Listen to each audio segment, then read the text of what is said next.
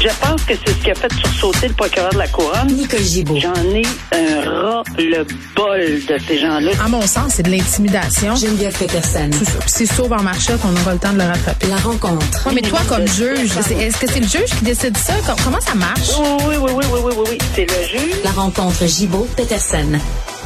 Salut, Nicole. Bonjour, Geneviève. Cinquième jour des délibérations dans le procès Carl Giroir. Et là, le jury qui a convoqué le juge et les parties en salle cet après-midi, ce sera à 14h15. Nicole, euh, on ne sait pas s'il va s'agir d'un verdict. Là. Non, on n'a pas de de- d'indice de, rien.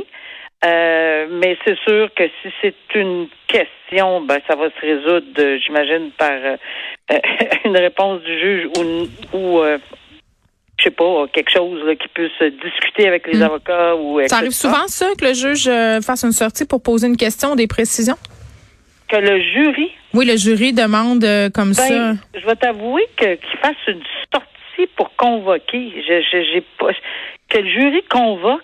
C'est inusité? c'est- c'est- Ben une question, c'est juste une enveloppe qu'on s'en va donner au, au, Ah, au juge. Puis normalement, mais en tout cas, à moins qu'ils aient changé de façon de procéder, normalement le jury met une en- dans une enveloppe Hmm. euh, une question. Le- les les, les gens qui sont préposés à le remettre au juge le font. Le juge convoque à ce moment-là. C'est rare que l'inverse. En tout cas, comment je le lis, c'est le jury a convoqué. C'est c'est- c'est- c'est peut-être un verdict à ce moment-là. Peut-être. Ah mon Dieu, ben là, si c'est un verdict, Nicole, tu vas être obligé de revenir nous voir euh, aux alentours de 14h15. Obligé. Quel gros mot. Ben, Ça. on va, te rappeler peut-être à ce moment-là. Donc, on va peut-être te retrouver euh, un peu plus tard. Dossier anti-rapprochement, le bracelet anti-rapprochement, Nicole, qui euh, entre en vigueur dès aujourd'hui. On en a parlé souvent, toi et moi, de ce projet-là. Pilote, là, qui allait commencer dans la capitale, les hommes coupables de violences conjugales, dont le dossier est devant la justice. Dès aujourd'hui, là, ils peuvent être soumis au bracelet anti-rapprochement. C'est une première canadienne. Je rappelle que la victime va devoir consentir. Puis vraiment, c'est un dispositif, là, c'est le bracelet à la cheville, un émetteur récepteur pour la victime qui va sonner en deux temps, là, euh, si je me fie à ce que j'ai pu lire ces derniers mois. Parce que imagine comment ça serait paniquant, Nicole, tu habites dans la même ville, Ben tu fais ton épicerie, l'autre est à la caisse, puis là, il approche dans un rayon un peu trop proche. Il y aura comme deux euh, deux types d'avertissements, là, un peu loin, puis trop proche, là, la victime va avoir euh, un avertissement sur cet émetteur récepteur. là. Oui, enfin, on a envie de dire ce mot-là, puis bravo, parce qu'il était plus que temps. Euh, j'ai, je- pas que j'ai hâte de voir le résultat, parce qu'on veut pas qu'il y ait de résultat, puis que ça, mais, mais si on peut évidemment le voir, puis je suis certaine qu'ils ont fait des tests, c'est très évident qu'ils ont fait des tests, ils n'ont Mm. pas mis ça sur le marché sans le tester, mais qu'on on a un, un cas concret, positif, qu'on voit qu'il y a vraiment, vraiment quelque chose.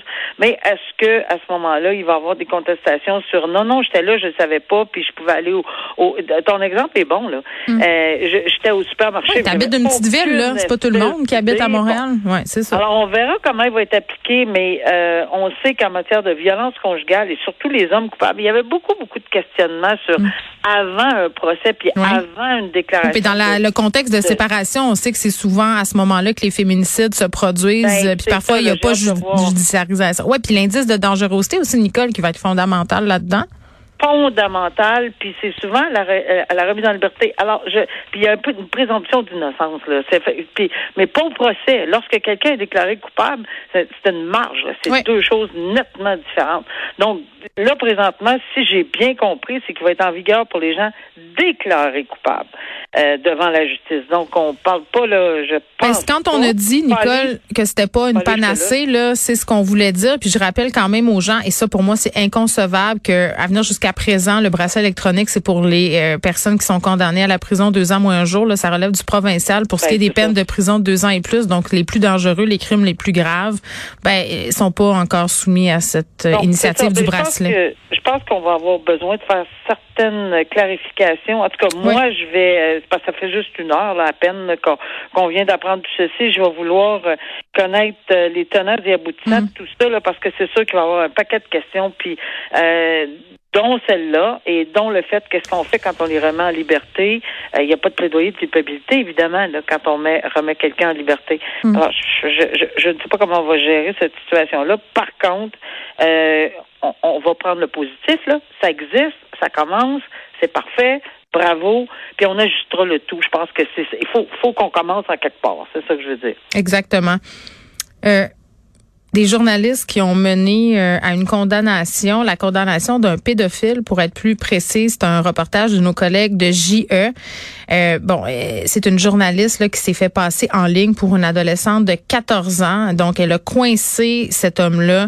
Ben oui. euh, et, et c'est quand même assez inusité. Là. Le cœur de la preuve dans ce procès-là reposait sur du matériel journalistique.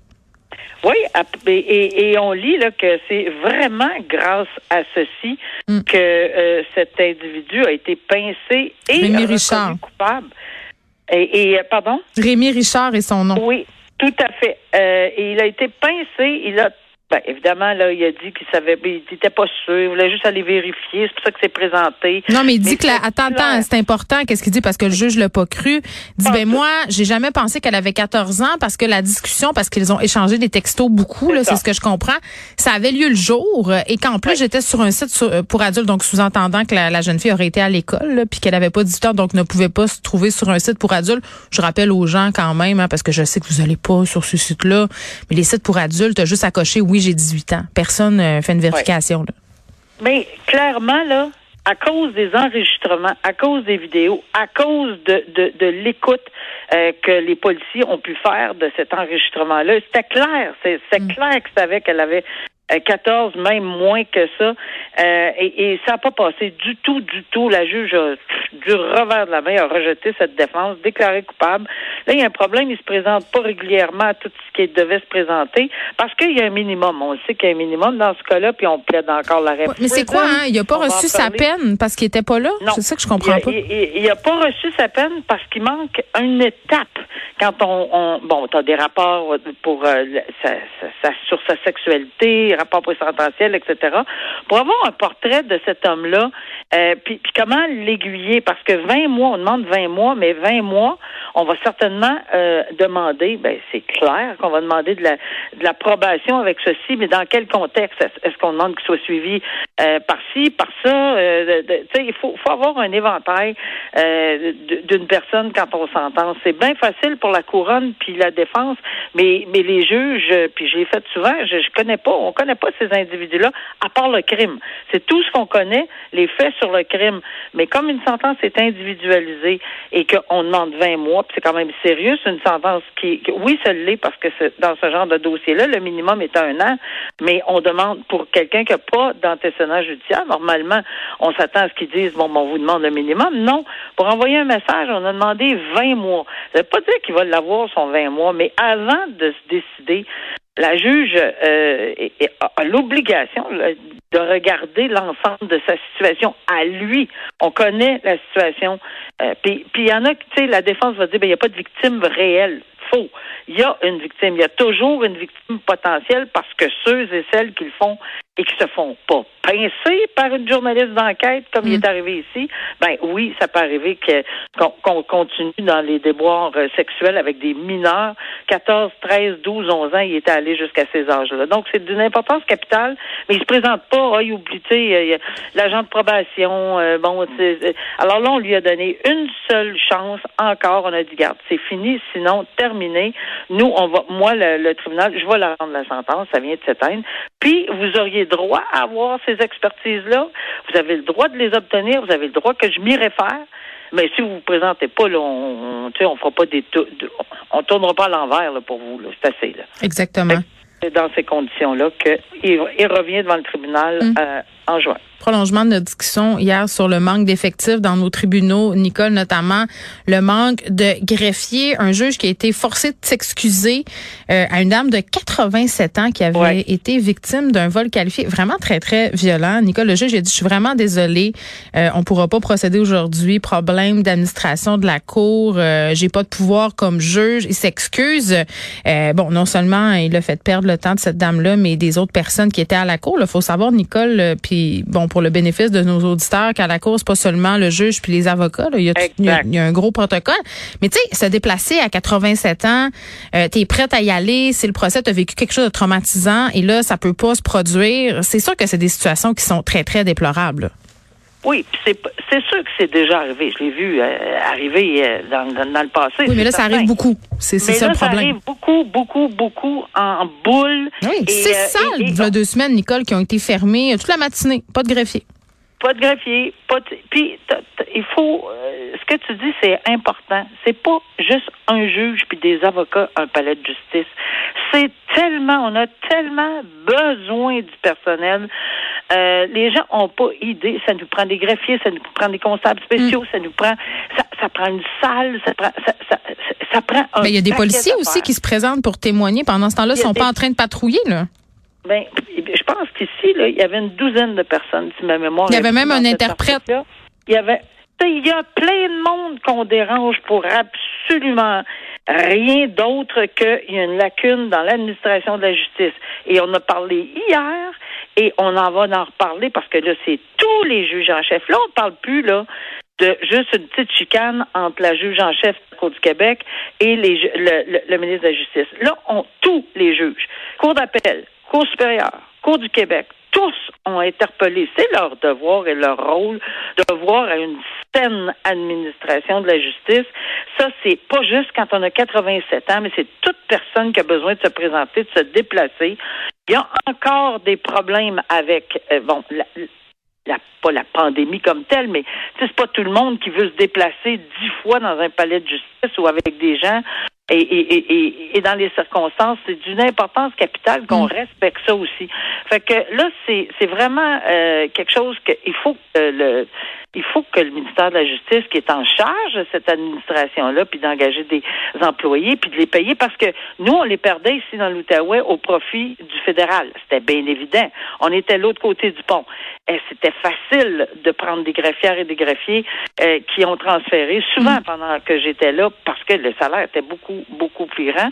Alors ici, on parle de salaire, on parle de conditions, on parle de tout ça, mais il faut le gérer, il faut le régler, parce que là, ça va devenir, et on l'a dit hier, ben, mais ça va devenir un goulot d'étranglement aussi, là, comme ben, un peu avec les, les opérations, là, le, retard des, le report des, oui, puis on parle de on parle de Jordan 2.0. Ça va être ça va être épouvantable. Alors, c'est très, très désolant, mais il faut que ça bouge. Il faut que ça bouge, pas juste se relancer. Oui, mais on fait notre possible, etc. Tu sais, lancer la balle tout le temps d'un bord puis de l'autre, là, c'est, là, il y a vraiment sur le terrain des problèmes. Revient sur le dossier Tamara Lich, Nicole, une des figures de proue du mouvement complotiste euh, au Canada, euh, bon, qui avait été bon euh, condamnée là dans le cadre de, du convoi de la liberté. C'était l'une des organisatrices. Par ailleurs, elle aurait brisé ses conditions en se présentant à une remise de prix qui a donné lieu, je parle de la remise de prix, là, à une importante manifestation. Je pense que c'est même encore dans le coin d'Ottawa qu'ils ont bloqué les rues. donc voilà, elle a brisé ses conditions euh, ben, c'est ce qui est allégué. Et, oui, oui. allégué qu'elle brisera ses conditions, mais c'est à Toronto que ça devrait ah, oui, excuse-moi. Oui, oui, c'est ça, exactement. C'est à Toronto qu'elle devrait recevoir. Elle a déjà accepté, elle est toute contente d'accepter. Oui, c'est ça qu'elle disait. Là. C'est assez comme mis ah. euh, dans le pétin toute seule, là, Mme Lich. Oui. Elle est très, très heureuse de pouvoir accepter qu'elle est euh, bon, pratiquement une martyre, là, parce que c'est. Non, c'est la statue de la liberté, Nicole. Je te corrige. Oui, c'est ça. C'est exactement ça parce que elle a passé 18 jours en mm. prison pour le mm. pour le, la liberté, je le dis bien là. Euh, elle, elle, a passé 18 jours. Et Une prisonnière politique, c'est comme ça qu'elle se décrit cette récompense-là euh, qui est remise par euh, le Justice Center for Constitutional Freedoms, donc un groupe de défense juridique. Hein? tu dois aimer ça? Ça passe très, très, très, très mal à la peau. Je suis allée regarder ça. Ah oui? La chicane avec le juge qui siège et le procureur de la couronne. Oh, écoute, genre, j'ai pas arrêté de lire depuis tantôt, mais j'en ai même pas assez lu. La, ah oui, toi, chose. Le bordel est pogné. T'as-tu mangé des chips en regardant ça? Absolument. Puis en fait, il a demandé, le procureur de la couronne, il a dit, écoutez, là, avec votre attitude, là, moi, je demande que vous vous récusiez. Ah oui. Le juge a dit, pas du tout, continuez, ça va pas bien, là. Lui, elle, c'est une Euh, citoyenne souveraine, je pense, hein, aussi. Elle croit pas Ben, beaucoup c'est, au euh, système. c'est- Ouais. ouais. Et elle a, elle a une équipe d'avocats assez reconnue, là, Greenspan, Greenspoon, là, qui, est- Ouais. qui est très reconnue. Ces gens-là, ils de font des campagnes de financement pour euh, récolter de l'argent pour se euh, défendre. c'est pas fini. Ça se continuait ce matin, puis on s'enfarge aussi. C'est est-ce que c'est un changement, c'est une modification qui est demandée Ah. de ces conditions pour qu'elle puisse aller ou qu'elle veut. Mais elle dit, elle a dit, euh, je ne briserai pas mes conditions si vous refusez que j'aille à Toronto, j'irai pas, je mettrai pas en péril ma remise en liberté. Euh, mais là, il y a là, euh, ça, ça, ça va pas bien. Là. Les sangs sont très, très chauds au palais de justice d'Ottawa. Je le sens d'ici, il fait déjà très chaud. Bon, euh, cette audience-là qui va durer environ deux jours. Nicole, on te retrouve peut-être un peu plus tard. Oui, peut-être. Sinon, je te souhaite bon week-end. Bye bye. Bon week-end. Bye bye.